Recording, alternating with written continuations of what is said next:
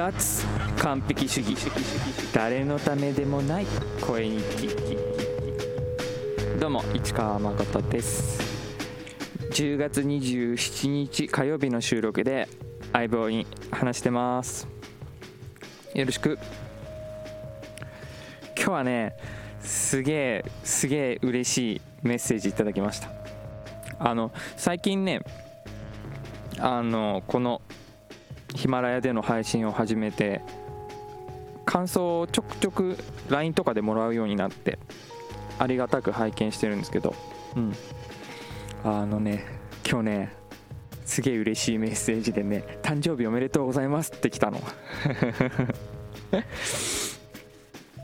でねあのねこれ昨日昨日か一昨日のエピソードで僕10月26日が誕生日っていう風に言っちゃったのかな？そういう滑舌で多分聞こえるように言っちゃったんだけどあのごめんなさい。間違いで12月26日12月ディセンバーねクリスマスの逆イブみたいなが僕の誕生日です。なんだけどそのお知らせを見てわざわざメッセージくれた人がいて僕はすごい嬉しかった。あのあ間違えちゃってごめんなさいって言われちゃってなんか逆にねちょっと申し訳ない気持ちなんですけど僕はすごい嬉しくて。だってさ僕にとって今日は何でもない日なのに何でもない日なのにおめでとうって言われて嬉しいなと思った。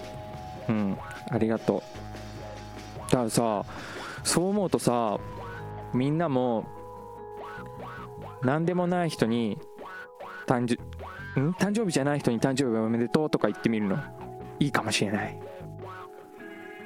言われて嫌な人いないよね。うん。あめちゃめちゃあの距離が近い人？恋人とかにさ誕生日じゃないのに誕生日おめでとうって言ったら惹かれるかもしれないけどさ知らないの？みたいなちゃんと覚えてないの？みたいな。でもさ遠い距離の人がさあの何かの情報でを見てねおめでとうってメッセージくれるのすごい嬉しいよね。うん。うんまあわざと間違えるって あうんいいか悪いか分かんないけどおめでとうって言えることがあるって素敵だよね。うん言われるのも嬉しいし言えるのも嬉しいしなんかおめでたいことあったらおめでとうって言ってこうぜ。うん。そんな言う相手いないっていなかったら僕でいいよ。僕がいるよ相棒。うん。最近なんかいろんなことあってさ悲しいニュースもいろいろあってさ思ったんだけどなんかあのー身近な友達には相談できないとかそもそも俺には友達いねえみたいな人とかがさよかったら僕に悩みでも相談でも投げて投げてよ。うん。あのーネタにはしないから。うん。あと無理して返事したりもしないから。うん。既読つけてあげるからさ。あの返事できればするし。分かることなら答えるし。うん。ということであの公式 LINE のえっ、とリンク今日も貼っておきます。お気軽にどんなことでもメッセージください。あのねヒマラヤで取り上げられそうなことだったら取り上げてもいいしあとヒマラヤのコメント欄でもなんか書いてくれたらチェックしますよ。うん。はいさっき聞いてもらってたのはねあのフレーミングリップスのが今年の9月に出した新譜の曲を1曲かけました。すげえいいアルバム。今日聴いてたんだけどずっと。すごいすごい良かった。相変わらずいいね。そしてフレミングリップスは多多作だね。うんコラボアルバムもいろいろ出してるしいろいろ出してるしすごい。すごいわ。大リスペクト。うん。でさあのさっきの曲をかけたのさあのフレミングリップスってなんかこう音全体的にねエフェクトがかかってる感じ？いろいろ揺らぎが。ね揺れ物系のリバーブとかコーラスとかビブラートとか全体的にふわふわしてる音作りのイメージなんだけどさ。うん。あのー、改めて考えて聞いてみると今の曲とかなんだろう打楽器あったじゃないですか。鉄筋みたいな音。あれとかあの四分音符でのロングディレイはかかってるけど基本なんかそんなエフェクトかかってないっすよね。そういうポイントポイントで楽器の音をすごく大事にしてるっていうか生楽器の音は生のまま乗せてる。それがそのセンスがすげえなーと思って。うん。ギターとかさ声とかさそういうのはどんどんどんどんゆらゆらにしてるんだけどああいう生楽器で楽器自体が揺らぎを持ってるものはそのままな鳴らしてる？っていうのがすげえいいなと思って。であのわかんないけどもしかしたらガムランの楽器使ってんのかなと思って。バリのね。バリバリはインドネシアのバリですね。のガムランて音楽僕すごい大好きなんだけどさ。うん。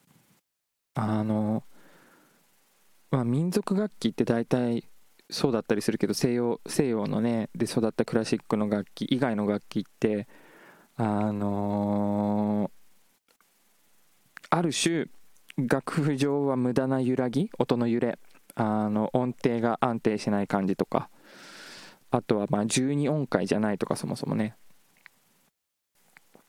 で倍音がいっぱいあるとかそういうなんかね楽譜に当てはめづらい楽器が多かったりするけどあのガムランの楽器もねそういう性質を多分に持った楽器ですごいね気持ちいいんだよね。あのアキラとかうんアキラわかる？アニメの。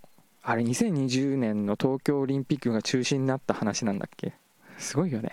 すごいすごい。あれの音楽とかガムランですよ。あの芸能山城組っていうの人たちが作ってますね。芸能山城組がは毎年、えー、と8月にね8月の頭にの週に新宿でえっ、ー、とケチャ祭りっていうのをやっててそこであのガムランの生演奏が聴けるんですよね。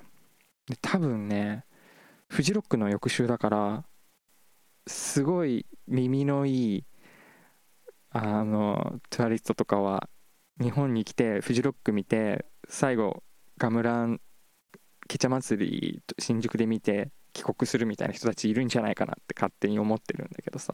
うん。さっきの曲で使ってんのなんだ何かなと思って。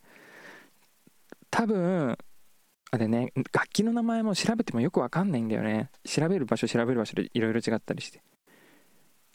鉄筋っぽい楽器かあのお椀をひっくり返したみたいな形の楽器なだどっちかだと思うんだよね。青銅製なのか鉄製なのか。お椀をひっくり返した楽器だとするとねボナンって言ったりとかあと何て言うんだろうな。さっき調べたけど分かんなかった。レオンとかね言ったりするのかな。それか鉄筋的な楽器だとすると鉄筋っていうか金属の板をボンボンボンボンって並べてで金属の下に竹の筒とかを置いてあの音が響くようにしてるんだけどグンデルとか言ったりうんなんかジェゴガンジュブラグとかねいろんないろんな言い方あってどれがか分かんないけど。てかそもそもどれがどれか僕音よく分かんないんだけどさ、多分そういう楽器を取り入れてるんじゃないかなと思って。さすがだなフレーミングリップスと思って。で多分だけどサンプリングじゃなくて自分たちでちゃんと生楽器使ってんだろうなって思って。まあそういうとここだわりたい人たちな気がするし、うん、その生楽器の揺らぎをきっちり使ってきっちりはっきりももともと楽器が持ってる揺らぎをそのまま出してエレキの楽器は別で揺らす感じ。すげえないいなって思いました。もしねそういう楽器に興味を持った人がいたらねあの東京芸術大学に遊びに行ってみるといいと思いますよ。あのね小泉文代さんっていう世界中の民族楽器を調べてた方がいてもっと結構前に亡くなってる方なんですけどその小泉文雄記念資料室っていうのが上野の東京上野の東京芸術大学の中にあってあの誰でも誰でも見に行けるようになっててあのね楽器がね世界中の楽器がいっぱいあるんですよ。そのガムランの楽器インドネシアの楽器もいっぱいあるしインドの楽器とかアフリカの楽器とかウイグルの楽器とかね。チベットの楽器とかね。そう。これ骨まんま骨じゃんみたいな。人骨だったらどうしようみたいな笛とかあったりとかして。うん。でなんかそういうフィールドワークで撮ってきたレコードとかカセットテープとかそういうのもいっぱいあって。であのそこ楽器触っていいんですよ。基本的に思想可能。叩いたり。鳴らしたり吹いたりしていいんですよ。うん。小泉小泉文雄記念資料室っていう場所おすすめですよ。うん。よかったら調べてみてね。それじゃあ毎日僕はここで喋ってるのでいつでもまた聞きに来てください。市川誠でした。じゃあまた。